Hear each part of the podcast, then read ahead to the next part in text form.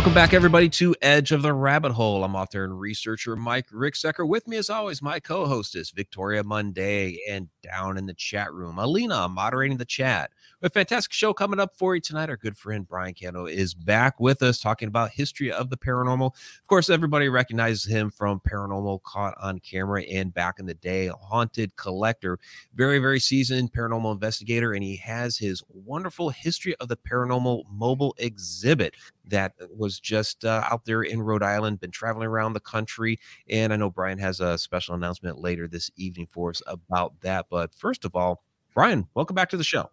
Thanks, Mike. It's uh, it's good to be back. Uh, it's nice to meet you, Victoria. Nice to Uh, meet you. What's new? What's going on? Do you want to list? Well, first and foremost, Brian, we have to talk about the new uh un- what is it? The uh, undisputed director's cut or whatever it is of of Rocky 4. So That's Yeah, he's got his, his he's got Rocky there. Yeah, the- uh, Brian and I were both big Rocky fans, so uh, we had a good conversation about the uh, Ultimate Director's Cut there uh, when it came out the other the other what is it a week ago now? Almost a week. It was It feels a lot longer, but yeah, I think it was only a week, and I really had hoped to rope Stallone into uh into the conversation. You saw, I I, I tweeted him. I'm like, okay, yep. it was a good try. "Ah, We're, we're deconstructing and we are, are are dissecting the director's cut. Sly, you want in? I- and A little hint. He's Yeah. a little more interactive on Instagram, so I've got I've gotten him to like on a couple of my comments on his posts before, and I'm like, cool, we'll get him. We'll get him. You gotta we'll help get him. You gotta dog That's him. right. You gotta do anything you gotta do to get that man to respond to your tweets. Absolutely. So uh yeah okay so let's get into the paranormal here now we had our little uh yeah. Okay. Yeah now we got our rocky out of us. So brian what's going on? What's new with you? I mean uh it seems like uh, you've had a, a very busy year coming out of covid. Uh, I've se- i've seen you at a couple of events here and you have your mobile exhibit going on and of course paranormal caught on camera. So it seems like you are still a very busy man. You know, as much as the pandemic slowed down many of our colleagues in the fields, for me, I was already amidst uh, a change of process. Instead of holding these big events that had lots of people and just cookie cutter and and and bringing a lot of people through, I decided that I wanted to have more intimate events, more boutique style events where maximum maybe 15 people. I wanted it to be a better experience for the attendees. I wanted them to be able to have more, pay more attention to each one of them and help guide them and uh, pass on what I've learned from the people that I've learned from. And I found that there's, it's always a better experience when they don't feel like it's a cattle drive. So that being said, that happened just before COVID hit. I already started changing to that model. And once COVID restrictions said you can't have more than 15 people, I said, great, I don't want more than 15 people. We kept going. And even though it delayed the premiere of my history exhibit, those few months that we had to stand down from that first showing, I was able to upgrade and have a couple of more uh, elements of it that made it better. So, if, if anything else, it literally made me stronger. So, when it premiered at the Merchants and Drovers Tavern Museum well over a year ago, we had a, a good showing, and it's literally been uh, getting bigger and more immersive ever since. That that's fantastic. So tell us a little bit about the exhibit. Somebody, you know, shows up. What can they expect to see? What can they expect to experience? Well, the tagline for the entire exhibit is to move forward, sometimes you have to look back. And looking back is what I want to do as I take people through the exhibit. Now, so many people are introduced to the paranormal via the TV shows, and that Right. teaches them some process, shows them locations, shows them about the gadgets. But as I like to tell them, the paranormal existed before Jason and Grant. And even they know that they were standing on the shoulders of many people that had come before them. And my goal is to introduce attendees to the people, the places, some of the societies, and some of the concepts that are at the foundation of the paranormal. And if they leave knowing one more name or one more society or, or a concept or a story that then they tell a friend and then they tell a friend as it goes, we all advance together. We all grow stronger together. Yeah, and I think that's something that uh, you know people tend to forget is that you know before 2000 there was still a paranormal world. It just it, it wasn't on TV so much. It's like we had In Search of with Leonard Nimoy, and that was about it. So, you know, and, and you've been on, on several of the TV shows yourself, you know, Haunted Collector and, you know, Paranormal Caught on Camera and some others.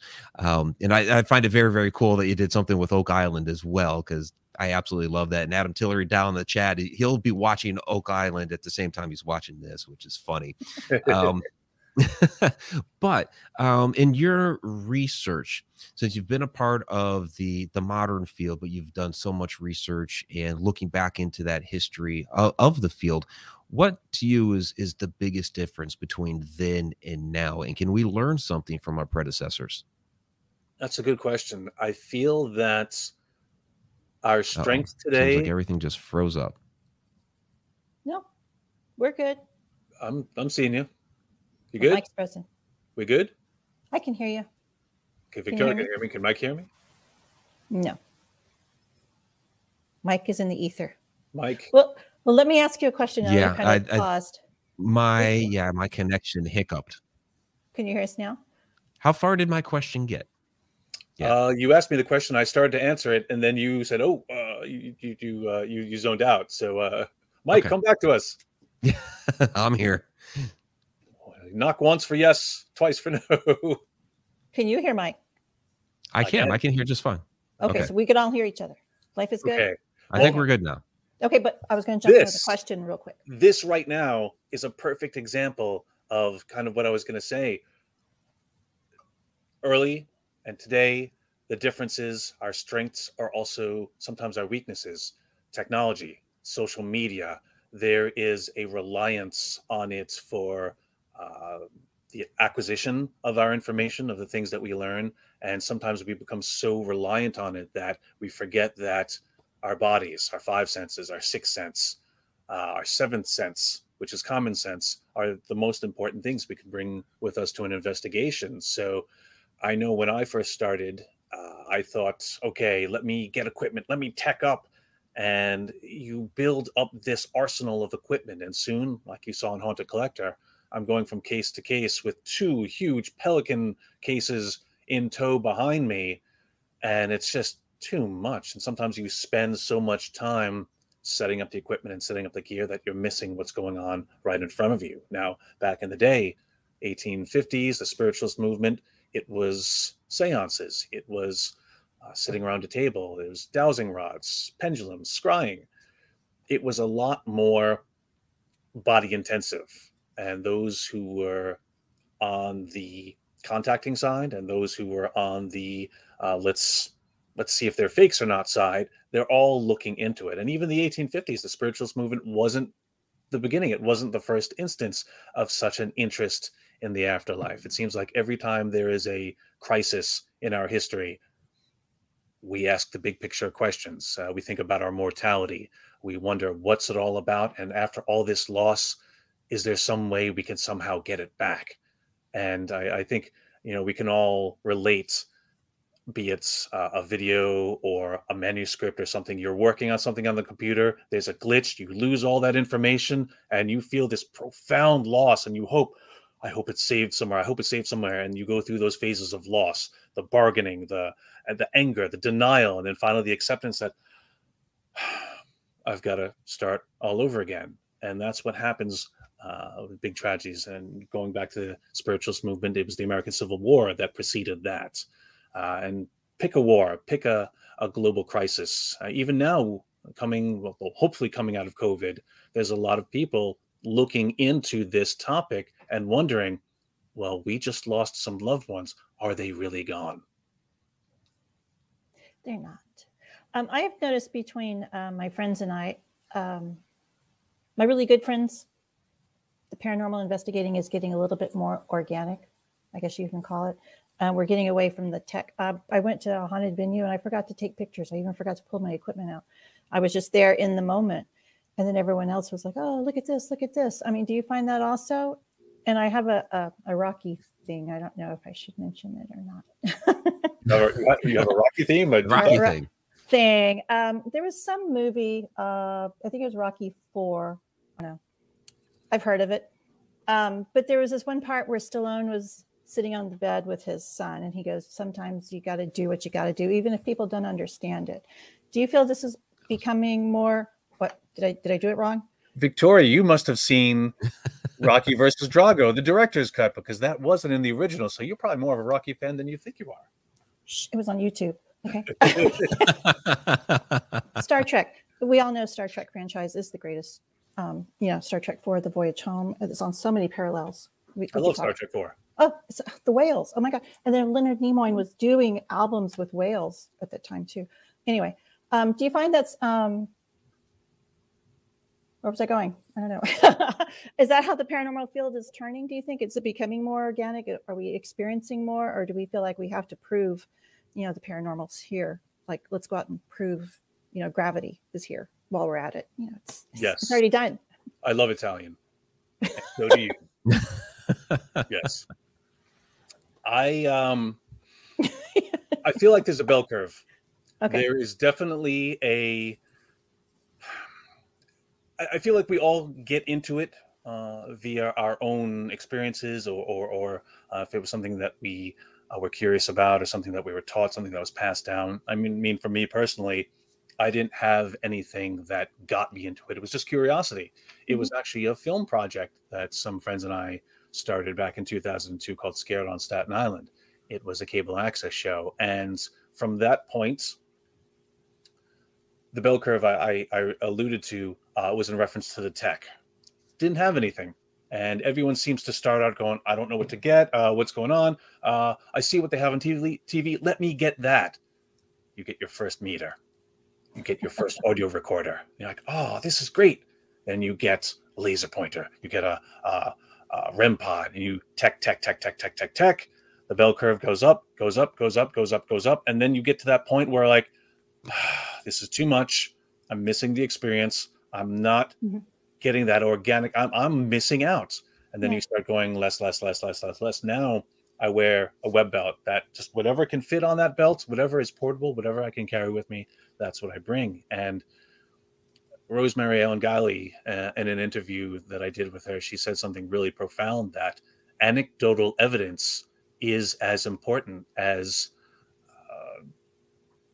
figures and, and EVPs and, and things that one could share because for the most part, unless I, I can't even think of a good example of what could convince someone who's a skeptic, but there's no audio track I could play you, there's no video I could show you, there's nothing I can tell you that would make you a believer unless you were ready, unless it was your time. And you, you pretty much have to have your own experience in order to be turned or to, to be enriched or enlightened in some way. And this evolution, I know, took me many years. 2002, Brian was a skeptic. 2021, Brian, very much a skeptical believer. I know the phenomenon exists. It's the people who report it I'm skeptical of. Yeah, I have pictures of full body apparitions I've taken and I've shown them people and they're like, oh, okay, well, that's nice. Like, my God, it's a full body apparition. You know, oh, look, I have an orb in this picture anyway. and yet i mean i'm on a show that my my job is to review all these videos and let's not forget that no matter what is put in front of me the one weakness that will come that will will put question for anything that i evaluate i wasn't there right i wasn't right. there so then i have to take their word for it and that comes down to again faith I have to trust the person that's telling me what they got is legit. I have to say, hmm, I believe you, or hmm, I don't believe you.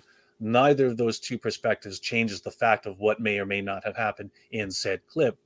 But I yeah, that's a really tough position that that you're put in on that show. I mean, I got a taste of that with Fright Club on uh, on Discovery Plus, where I was asked to review a couple of clips and and comment on that. And you know, since you're not in the situation, you know, and I have people email me stuff all the time, but when you're not in the situation, especially for like reflective surfaces, you know, like a window or a mirror or something like that, you don't Right. get an idea of what else is going on in the room.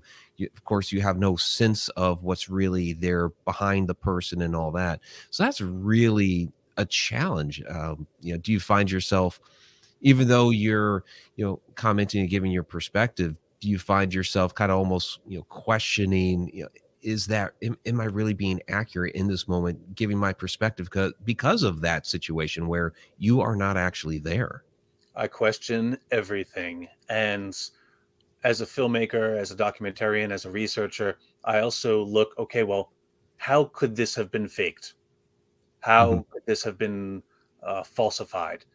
And sometimes you look for strings. Sometimes you feel like, oh, there's somebody hiding behind the door, or this could have been uh, the pressure change, and that's why the, the window flew open. There's lots of different reasons. However, it comes back down to all right, just because you can explain it one way, it honestly really doesn't eliminate the paranormal explanation, which makes our job even harder.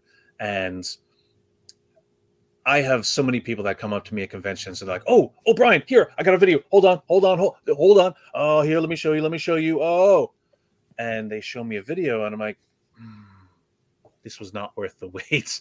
Uh, and yet, some of those videos will make it a to the the producers, and then b to our show, and I'll beg them, please, please don't show this. Please don't show this, and they'll show it, what I love about Paranormal Caught on Camera is that it's not a show about presenting evidence that you say, you must believe this. And if you don't, you're ridiculous.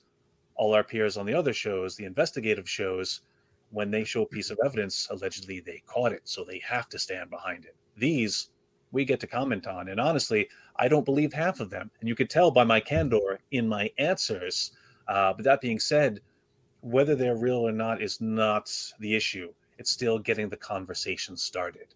And topics like cryptids and uh, ufology are discussed much more now. I know I've learned a lot because of just having to watch those videos and having to research. Hmm, well, what am I going to say about this? What what can I learn about this before I go and try to speak intelligently on the topic? And I think that's great. So how Do you find start- yourself I'm sorry. That's all right. Do you find yourself starting to branch out more into some areas, like you said, ufology and cryptids and, and some of these other esoteric areas? A little bit. I mean, we, you and I were just at uh, Michigan Paracon together earlier this year, and I found myself on a UFO panel with the likes of Nick Redfern and uh, somebody from their local MUFON chapter, a place that I never imagined I would be on a couple of years ago. And I, I think that just speaks to, I guess, my narrow minded thinking at the time of the paranormal that, hey, I'm a ghosts and spirits guy. But to be in the paranormal, that umbrella encompasses so much more that, of course, there'll be some cryptids thrown in, there'll be some UFOs thrown in, there'll be some mysteries that we don't have a label for that we're, we're going to have to address. Yeah, absolutely. It's all connected. Go ahead, Victoria. You had a question. Well, um, let's say you're you're presenting a um, a speech or something, and after you're over, after it's all done, it's a take two. After it's all over and you're completed, someone walks up to you and just says, "I don't believe any of this." How do you start a conversation with them? Is it just like, "Okay, thank you for coming," or uh, do you go a little bit deeper, or I mean, how does the conversation go with someone who just says you're, you know, full of it? Um, I don't get too much of that in person. I, I find most people don't have the gumption to to challenge you in that way. I get that on Twitter after an Mhm. episode airs, where you have armchair critics uh, spewing their opinions, and I, I used to let it get to me. I used to, they they would they would bait me, and I would take the bait every time. Uh, now I just I kind of don't care. Uh, if they're that riled up about it, I feel, hey, that's great. You're passionate about something, but uh, we can be wrong, and sometimes uh, the ones who at least approach it with some respect like oh i saw the episode last night and oh those lights oh you were completely wrong that was a spacex launch like oh okay well that's information i didn't have now i have it uh, so again i've learned something and uh, even though we're the commentators uh, we're not above question Okay, excellent. so let me ask this, Brian. Uh, you mentioned that you've kind of pared down your uh, equipment that you bring uh, since you, know, you you got to. You were talking about the bell curve uh, earlier, and I've been really the same way. Where I used to bring a ton of equipment and still all back there in a closet, but now I only bring a couple of items. So, what are those couple of go tos? You said anything that you could bring in your belt, but you got to have a couple that are like, I'm definitely going to bring this. Uh, it's great because all the things that I don't carry with me anymore end up in the uh, the history exhibit. That's great. um, so the things that that are kind of musts for me, uh, my mel meter, because it is a Swiss Army knife of a gadget. So mm-hmm. I've got a REM pod in it, uh, automatic temperature differential. Like Gary outfitted pretty much everything he makes into that one device. Uh, digital audio recorder, um, my pendulum, old school, so that I don't uh, need batteries. Nice. Uh, and lately, I'll just have some some new device just to to test out. Like Gary Galka came out with a, a DOS Ankh, which is his response to all the the Phasma boxes and the Phantom boxes, all the uh, Spirit boxes plugged into preamps to try to reduce that noise. Uh, so I've been field testing that. And I know he's got something new that I just ordered and am awaiting eagerly. Great, great. So, okay, so pendulum, old school uh, method. Do you find yourself starting to go back to some of those old school methods? Because, like, um, like I have a I have a set of dowsing rods. I do have a pendulum as well, and you know, for forever I, I would stay away from some of that stuff because you know we're doing a lot of camera work, video, and people immediately discredit. Well, you know, you could manipulate and all that. You're just trying to, you know, show off for the camera, that sort of thing. But they really work. It's like, okay, I'm being honest with myself. I'm not going to try to trick myself. And, you know, mm-hmm. the, those methods are working. Do you find yourself starting to go back to some of those older methods that are tried and true? I'm, I've become a fan of the pendulum. I can't say I'm skilled. I feel that that'd be too much hubris, but I feel like I've, I've been using it for years now. And the gentleman who taught me how to was a, was a cowboy. It wasn't a Stevie Nicks clone, you know, love and light. It's just like, no, cowboy. And when I say cowboy, if you're thinking, yes, that that person you're thinking of, leathery face, denim shirt, cowboy hat, he was researching something for a book he was writing, and it, it led him into the subject of of dowsing and and uh, pendulums, and he taught me how to do it. Since then, I've been giving it a try, and because at the time I was Brian, my tech guy, it, it fascinated me that rock and a string could give you answers. And again, I can't tell you exactly how it works. I can tell you the theories behind it so that people think what it might be, but still, I can't pinpoint exactly what's making it work. And like you said, I'm not in it to fool myself. I almost don't want it to work because I can't explain to you the mechanics. And yet, I, I, I get it to work. And I never get, well, I don't, I don't want to say never. Rarely do I get things about the location or the case I'm on. I end up delivering messages for people. I become a paranormal postal worker of sorts. And uh, just this past uh, two weekends ago at my history exhibit in Rhode Island, I delivered a message for a woman that uh, had a physical effect on me. I, I literally felt oh, wow. the end of the session hit me physically. I felt like I imagine an elevator dropping suddenly and then catching itself. I felt as if I fell down and something hit me in the head, not like a strike, but like a you're done, as if it closed off the session. And that never happened to me before. And I feel like the more I do it, I'm getting more physically and physically involved in it. And um, I could do this with a pendulum. I'm not a fan of dowsing rods. I see someone ask about have I ever used dowsing rods. I can't get those to work. And and I feel like so many people that I say, oh, show me dowsing rods. They're like, okay. Oh, is there anyone here with us? like you see their hands moving, and I'm looking. I'm like, I see your hand moving. Uh, I'm not moving. I don't know what you're talking about. I can't personally get behind it, but I know there's something to it. I just I haven't discovered it yet. Yeah, and and I will say there is because, like I said, I I've used them, and again, I'm not going to trick myself, but um, when I was on Alaska Triangle, and I had the dowsing rods, and that was by their request. I don't usually use those on an investigation, but it was at their request. Okay, fine.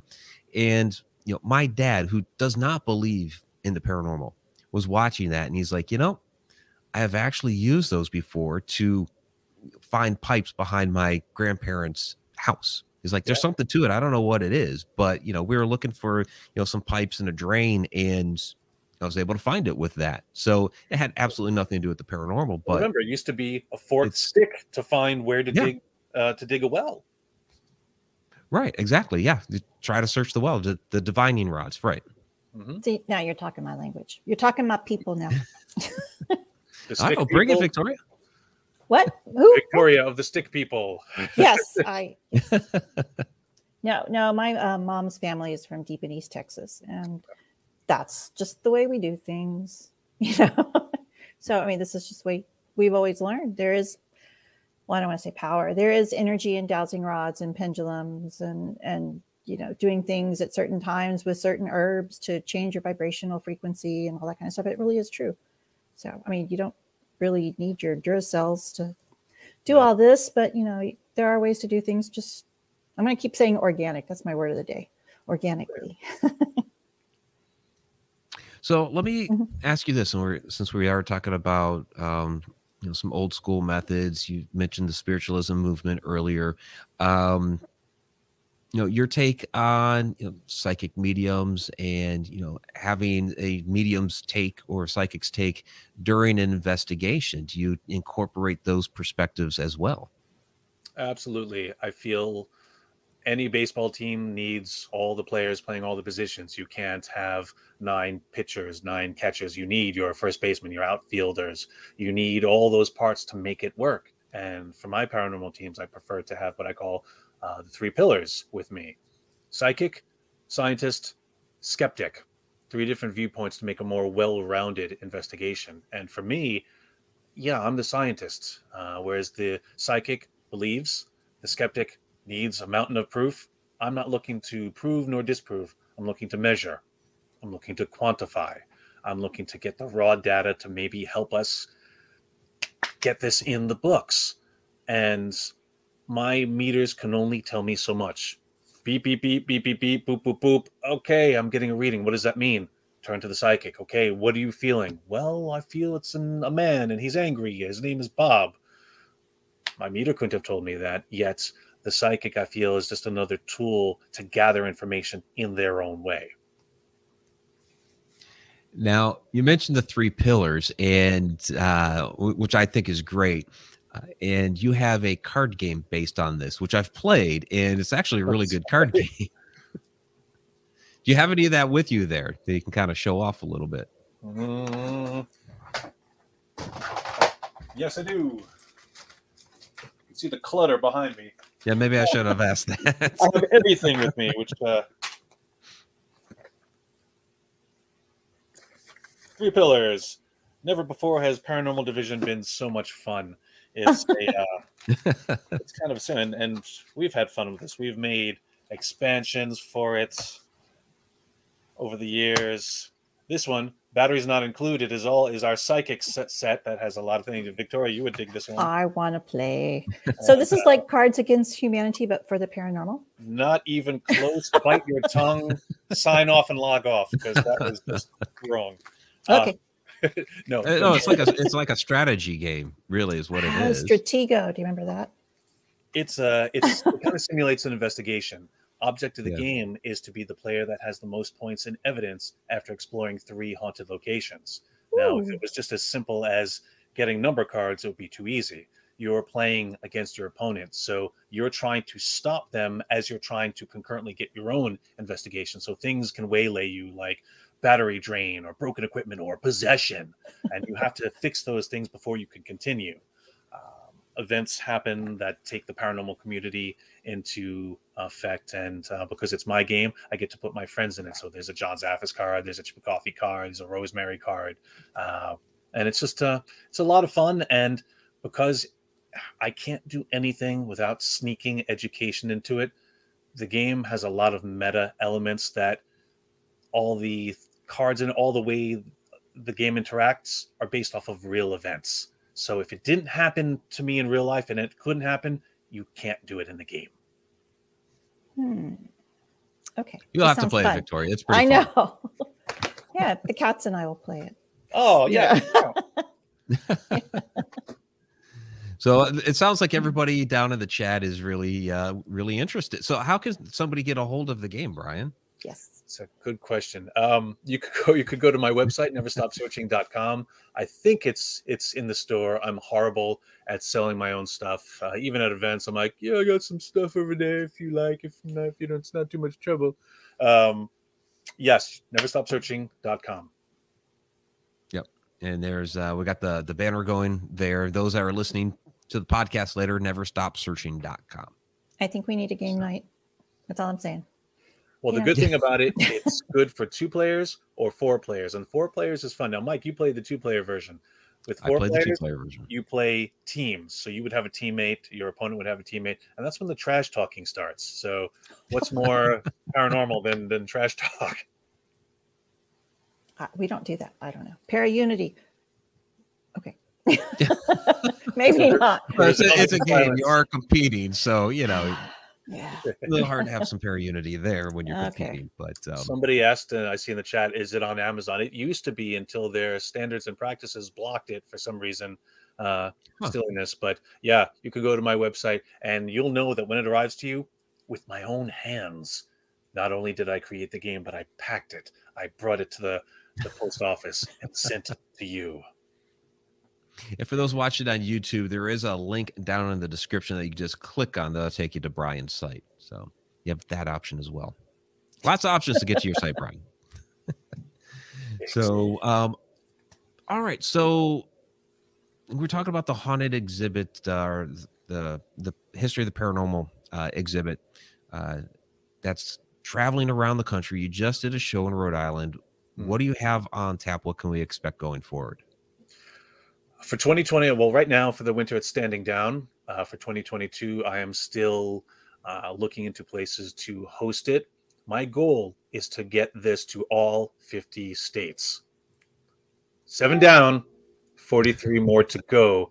And yet uh, the eighth one is in the books. And you're gonna you know something about that mike because you're gonna be joining me at that one in grafton ohio next This is true.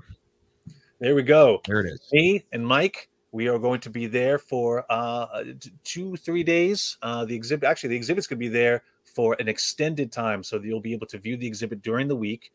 Friday, we're going to forego the hunts in favor of workshops. It's an old school, so what better than a little bit of education, a little bit of training before we hit the hunt on Saturday night? All right. So you have the exhibit, you have some educational workshops, and you have a ghost hunt. Absolutely. Sounds like a great weekend. it's going to be amazing and uh, you know this this is going to be the first time that the exhibit's going to get to breathe during the week beforehand because a lot of times i'll show up we set up and this this is not an exhibit and here's the misconception there are other traveling exhibits out there in museums that tent pop up there's the stuff and this is not to diminish the amount of work that goes into it but it seems like it's a lot easier this is not this is a full exhibits. This is a full traveling, like there's rooms worth, it's a good you know, 3,000 square feet worth of materials. And I just keep expanding it every time. So when people say, Oh, can you bring it to my convention? The answer is no, I cannot bring it to your convention. Uh, it's very expensive It's a to bit do. much. Yeah, but it's going to get to breathe. So people will get to see it during the week.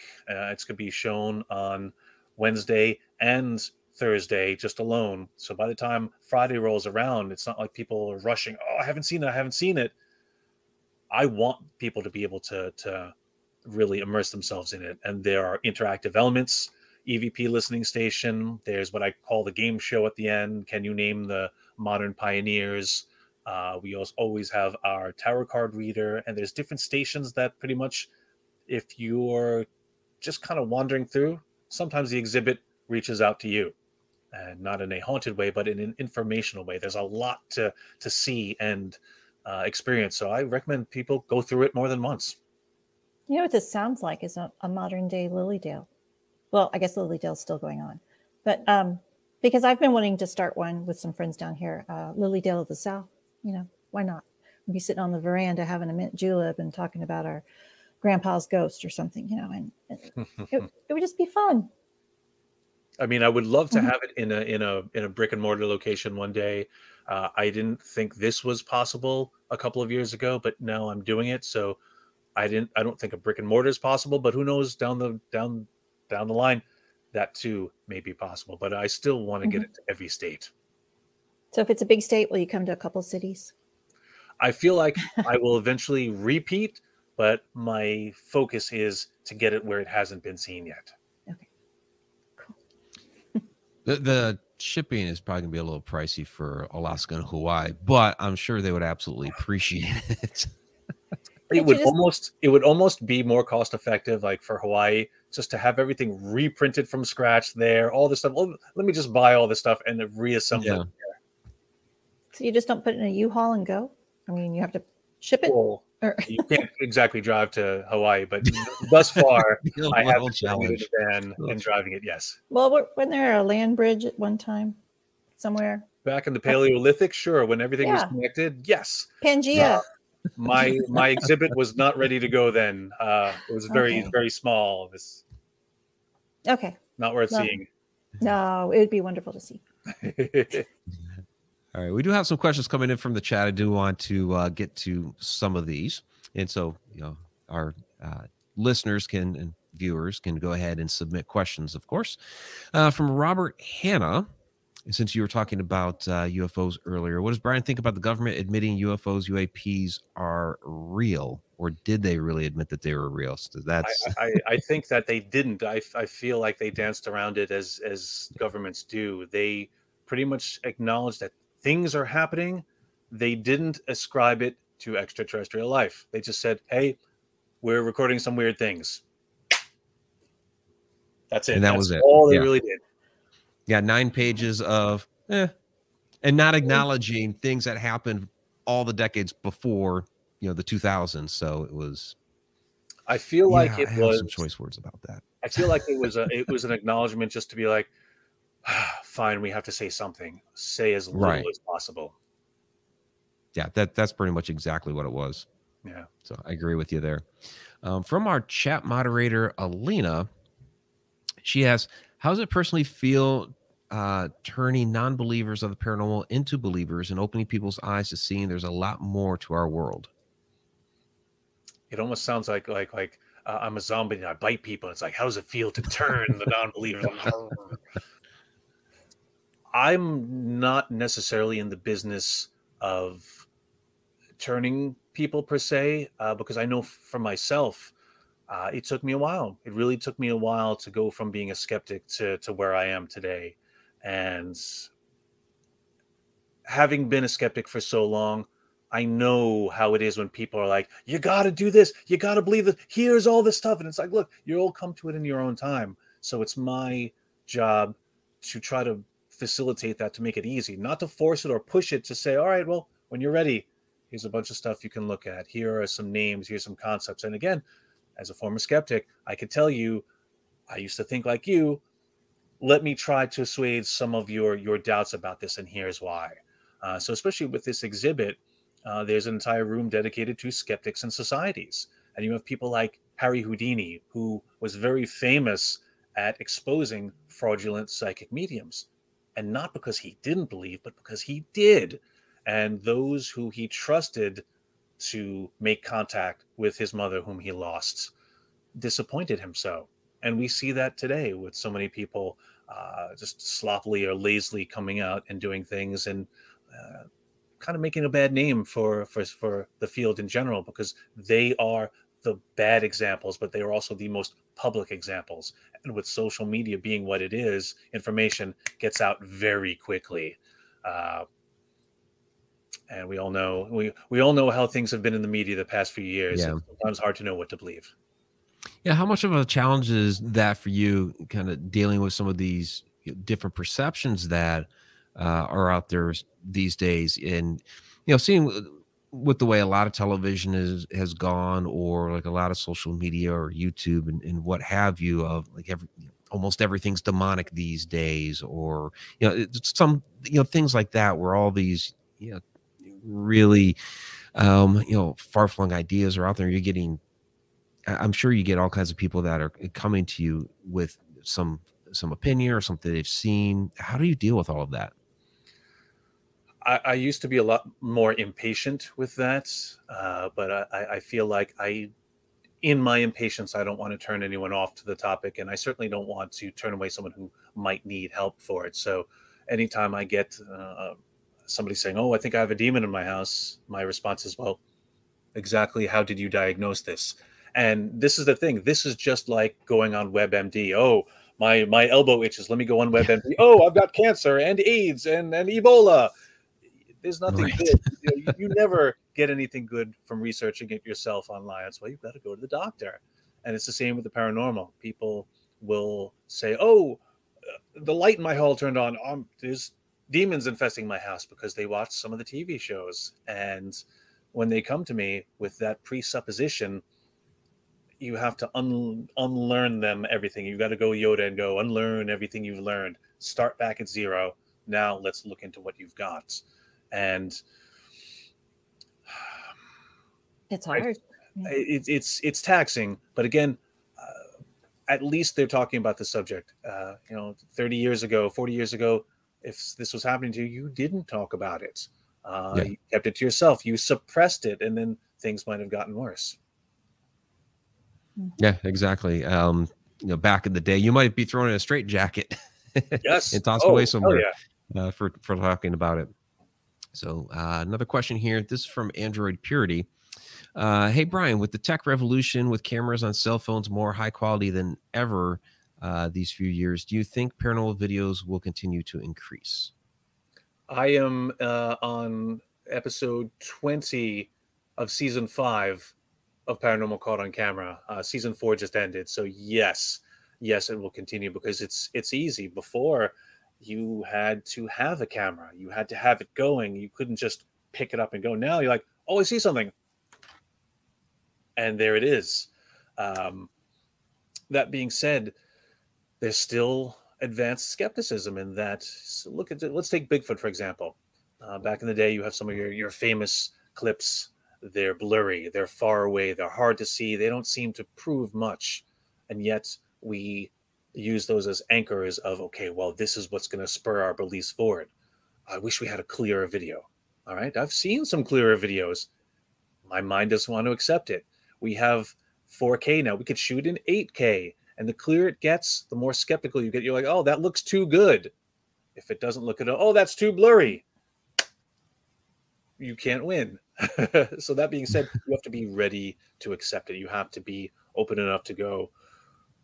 I'm going to look at this objectively, and uh, for me, it always comes down to my favorite uh, fictional consulting detective's motto: that once you eliminate the impossible, whatever remains, however improbable, must be the truth. Yep. So a little Sherlock Holmes in there, huh? yes. yes. All right. Well, I guess I guess Android had reworded that question, and I didn't catch the uh, the the second version of it until now. Uh, do you think the prevalence of high quality paranormal videos will drive real research? I guess is where he was actually trying to go. Okay. Um, it's all about the data. The more data we have, the more um, observations can be made off of it. Uh, again, we can't just go on guesses. We can't go on assumptions yeah, let's look at the video. Uh, let's look at, at, at, the data. Let's look at the numbers. Uh, is there a correlation between EMF spikes, uh, cold spots? And again, I feel like we're looking in the wrong place. I feel like we're we're using the wrong scales because all of this time, I mean, we are in an age now that 52 weekends out of the year, you have everybody wearing a black T-shirt, running around on Saturday night looking for ghosts, recording and shooting and being and doing. Where are the numbers? where's the data? Where where is the the quotient that says at X amount of milligauss per square foot equals a haunting at the location? We don't have it. And why don't we have it? Maybe it's not milligauss. Maybe we're on the wrong scale. Maybe uh, we're just we're close, but we're going down the wrong avenue. And to answer your question, I think the more data we have, or data, I've, I've pronounced it two different ways, we're able to at least look over our work and say, "Huh, we've been going down the wrong way." Just uh, just in the in the 20 years I've been doing it, very little has changed. The only thing that's changed in my observation is me. Yeah, That's a great point. Mm-hmm. That's a great point. And uh and Android did throw down two dollar super chat. Always great guest. Thank you. And thank you very much, Android Purity. So we have about uh, 15 minutes left in the show. If you guys have some more questions, feel free to throw those down in the chat. Victoria, I'm going to toss it to you real quick, see if you have any additional questions. I, have been trying to keep my comments to myself tonight. um, oh, go ahead. No, no, I'm trying not to get in trouble. Um, that just raises further questions. What, how would you get in trouble? oh dear. Oh no. Um, you were talking about. I think a show you should do, and I was talking to Mike about it before. I had a couple of shows mixed up, um, like a haunted antique roadshow. I think that would be amazing.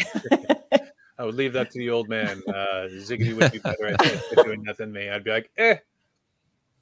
Eh, who knows? Anyway, um, do you think the the paranormal field is still going to be driven like as you said the people in the black t-shirts like hey i got a youtube channel look at me i've got 10 subscribers woohoo or is it going to be more of the people like the everyday soccer mom karen who's actually having experience. Like i can't tell you how many times i've been in my kitchen and i've seen things go by and my daughter's walked by and it's walked by and this week has been crazy. Little black shadow figures running around everywhere. They're on the ceiling you know it's just been crazy. Is it still going to be hardcore evidence or is it going to be more people accepting and having these um, experiences? People are people so we're going to always have a mix mm-hmm. uh, new shows will come out which will excite people who will then mimic them and run out and and monkey see monkey do they'll do the typical oh i've been in the paranormal a week i want a show where's my where's my this where do uh, the entitlements right then when they find out it's work and the, the the sheen wears off. They get tired. The groups that they formed with the acronym that's uh, some kind of paranormal name forced into some clever word. Uh, the person that they form the group with, they get into an argument. They split up. They form two groups. They go out and do their own thing. One stops doing it. One moves away. Mm-hmm. If it's anything that I've noticed in my time doing this, uh, the serious people will weather those storms. Uh, the people who really want to do it and do it for the right reasons and who understand it's hard work. It's more often than not thankless work uh, as far as the, the public goes. If you do it for individual enlightenment, that's great. If you do it for knowledge and education, uh, that's always good. If you're in it for uh, TV fame or money, I got to tell you, you will be disappointed. Um, do it for for the love of community. I mean, I've met some great people. I've I'm friends with some. Uh, I've made lifelong friends in this. Uh, so in that respect, yeah, I'm rich in certain ways. But people see me and they assume, oh, Brian's on TV. He's got millions of dollars. Wrong, you know. But that's also not why I'm in it. Uh, right. It has to be like a personal validation that you're trying to achieve. I think, not like the big uh, bucks. So like Henry Jones, you said, you know, what what do you find? illumination. Yes. Leoness. Okay. Yeah. nice. Nice. See, we've had Rocky references, we've had Sherlock Holmes references. Now we got Indiana Jones references. I my my blood is mostly pop culture, so uh, yeah. I no, believe I totally I get it because I'm right there with you. Yeah. so let me ask you something because uh, you and I have had some uh, interesting conversations here, uh, especially over the past several months as we've you know done some of these events together. And um, so, in one of those conversations, we were talking a little bit about um, like interdimensional beings, and it seems like this has become um, a, a little bit more of a popular concept these days. So seems like you know just a regular ghost and haunting was popular for a while and then you know everything had to go demon demonic that sort of thing and then like shadow entities for a hot minute. Now it seems to be like everything's interdimensional beings. Um, are these just are we going through you know phases here? Just you know little fads for a moment we'll move on to uh, another topic or you know are really are we really just all talking about the same thing just using a different term for it if it's a phase, I think I'm caught up in that phase because I feel like we've stumbled upon it and it's in that category that I don't have any facts, but I know it's true.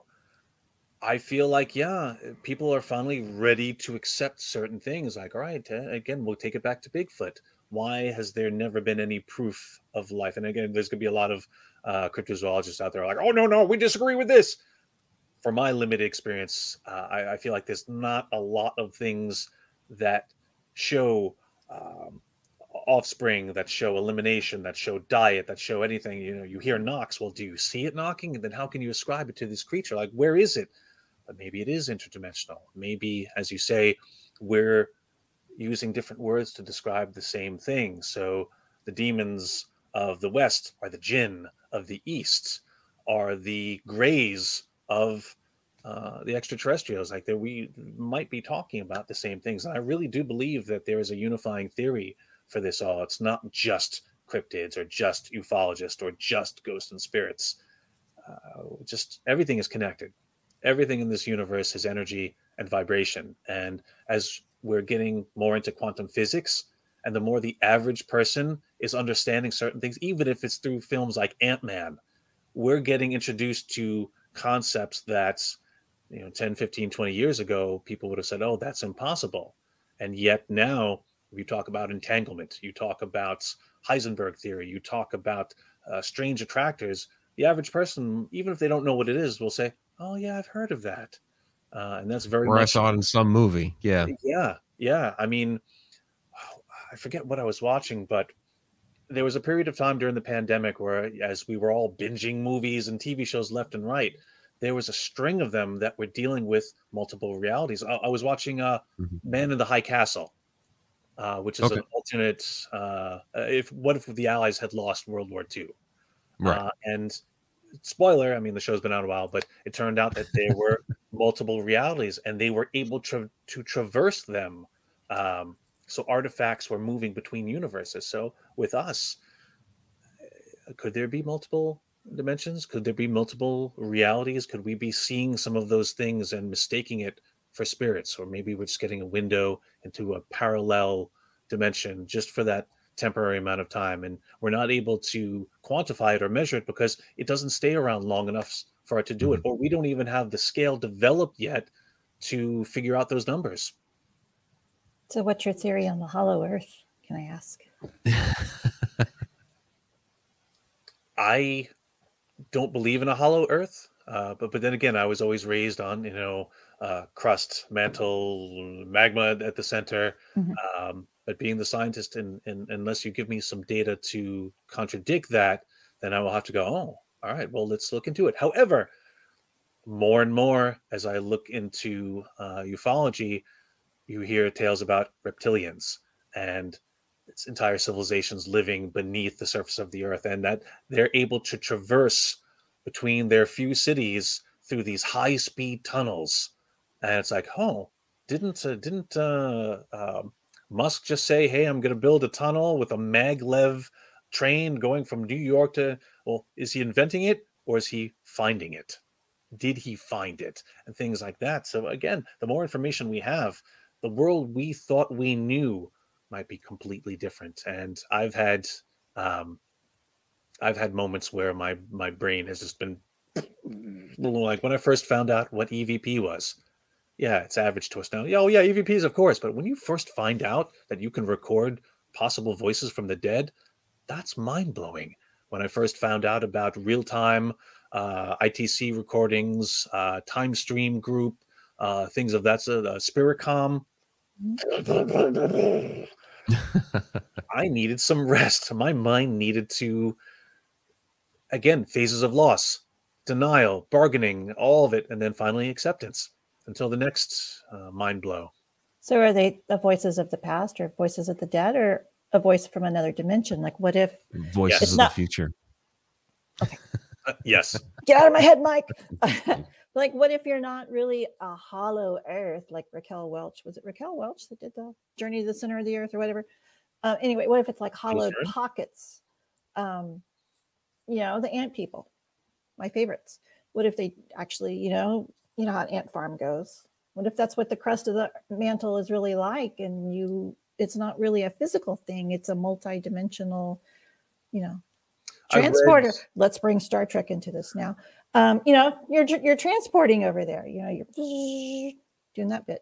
I've read books and reports that claim that uh, there are reptilian cities underneath the surface of the earth, and that the abductions are not happening up there; they're happening down there and they have the ability uh, not to camouflage themselves, but because they were allegedly integral in our uh, developments uh, in years, uh, millennia past, that there's something like a little lever uh, that they could psychically switch off in our brain that allows them to appear as other humans. Like we can't perceive them, we can't see them. We'll probably just see them as normal people or not at all.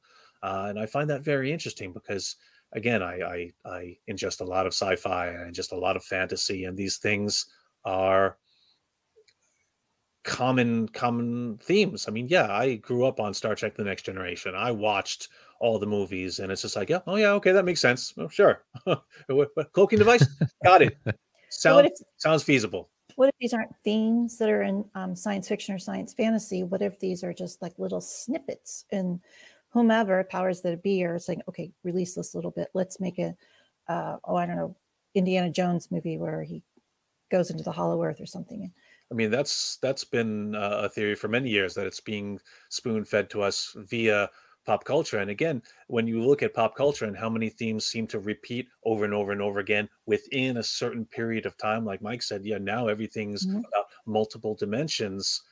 Maybe this is just the chapter we're at in that uh, disclosure of this information. And again, I, I'm a prime example of it. When I first started getting into the paranormal uh, way back when, I wouldn't have been able, I wouldn't have been ready to accept the concepts that I can accept today because it just you can't give it to everyone all at once. The universe is too big. It's too the order of magnitude that our tiny little uh, you know monkey brains or reptilian brains uh, can process. There's it's not enough uh, terabytes in here. We need more, and I, I feel like the body the body is limiting. That's that's our weakness, the body. If we mm. are spirits in a material world. True. But if we're, um, what's it, uh, energy having a human experience right now? Is that what the, the little pop phrase is now? Oh, that's a pop phrase. Yeah, what, your, your, your energy having. come on down to Texas now. this is yeah. Um, we're spiritual beings having a, a human experience. I think. yes. Okay. Right. Yeah. Mm-hmm. Something like that, or it's the Matrix. You got it. Or it's the Matrix Four simulated universe. Oh yeah, or, Matrix Four coming out here in the next few weeks. Did, did, you hear in the news today? Yep. Woolly mammoths will be back this year. It was in BBC today. Global yes. warming is not the time to bring back a hairy elephant. Okay, my daughter said the same thing. I'm like, you know, maybe it's just which the last is, one and that's found. the detractors of that are saying that's all it's going to be because it can't completely clone and replicate the woolly mammoth DNA. So basically, manipulating elephant DNA with with some remnants of the woolly mammoth. So basically, they'll have, like Brian said, a, a hairy elephant. Didn't they see Jurassic Park? Didn't they I see know. Jurassic Park? no. Once once Jeff Goldblum was doing this, we didn't see anything after that. Um, Life will find a way. no. Well, I mean, okay, what if the woolly mammoth was in Alaska because it's big, you know, it's kind of bigger than Texas, I've heard. And there was like um, they died out a few hundred years ago, not thousands and millions of years ago, and that that's the most recent DNA they could get. I mean, wouldn't you want to start cloning something with the most recent DNA, the freshest, I guess you could call it? I'll quote you uh, Star Trek f- uh, 6. Oh, okay. Because you can do a thing does not necessarily mean that we must do that thing. Yeah, mm. sure, we can clone a woolly mammoth. Why would we want to? Where are we going to put it? Well, what's, what's, the point? Like just to say, all right, we did it. We have the technology. All right, that might have implications in the medical field where, oh, maybe we can uh, clone bodies to have healthy parts for people, but then that will bring the uh, moral question of, oh, but that's a life and that's a spirit, and how could you do this? But it's a clone; it doesn't have a spirit. The debate will go on. Oh, I see this as being a, a headache, and I'm uh, I'm going to steer clear. Ant people. Ant people. that's it. Well, then that's got to take it right back to Rocky. Uh, was it Rocky Four? You got to do what you got to do, even if people say it's wrong?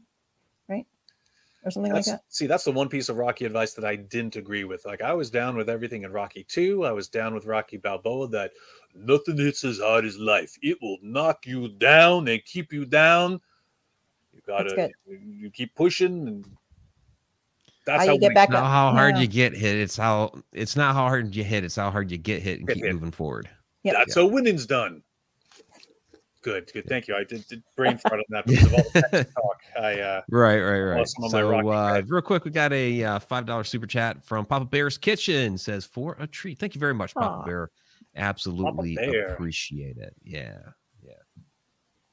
So, well, we are at our hour mark, Brian. Absolutely appreciate you coming on. Um, you know, one more time, let's go ahead and uh, get the banner running with uh, neverstopsearching.com is your website. Mhm. You And forgot to mention something. Sorry. next June is the uh, is the history of the paranormal exhibit here in Ohio, Grafton, Ohio, 15 minutes down the road from my house, which is great. and um, of course, we got uh, Brian as Rocky here. Yeah. Is is Brian It, it doing? does- it- come on, it, it looks a lot like that, right?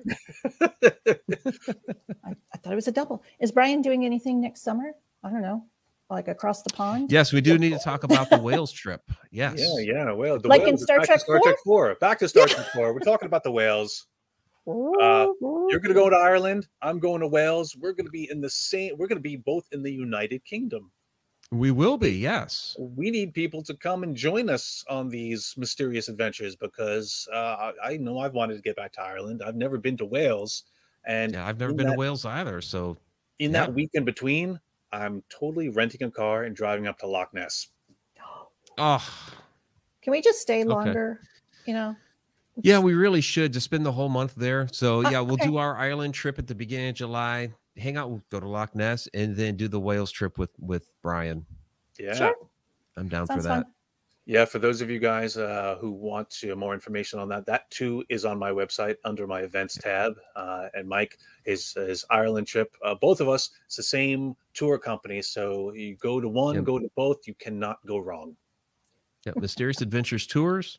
Um, yeah, j- jump on, jump on Brian's. I'm not going to plug myself this show. This is Brian's show, so go to Wales with Brian. but if you want to go to Ireland, we'd love to have you along too. But Go to we're gonna- Brian's first. We're going to karaoke, Brian. That's all I'm saying. Excellent. Sounds good. Mike will, not me.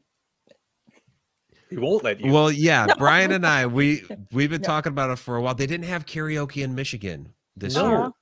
No, because No. we had we were going to do Under Pressure or Pressure. Uh, Bohemian Rhapsody or, Or both. or both. Yeah.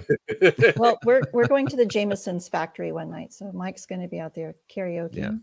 Yeah. And I'm a with the, behind uh, the scenes person, so I don't. With yeah. the spirits in the UK, I think I, I would have the liquid courage to do both. Absolutely. All right, Brian. Well, thank you so much for coming on tonight. We'll definitely have to have you back soon. Maybe we'll have you back on just before the uh the exhibit Yeah, in uh in June. That would make a lot of sense. So we'll have to uh, tease them of the the upgrades of which I don't know what they are yet because I haven't made them. But uh, yeah, let's, let's let's do it. All right, sounds good. So you have a great night, my friend. Take care. Thanks for having me on, guys. Have a good Night. night. Absolutely. Take care. Bye bye.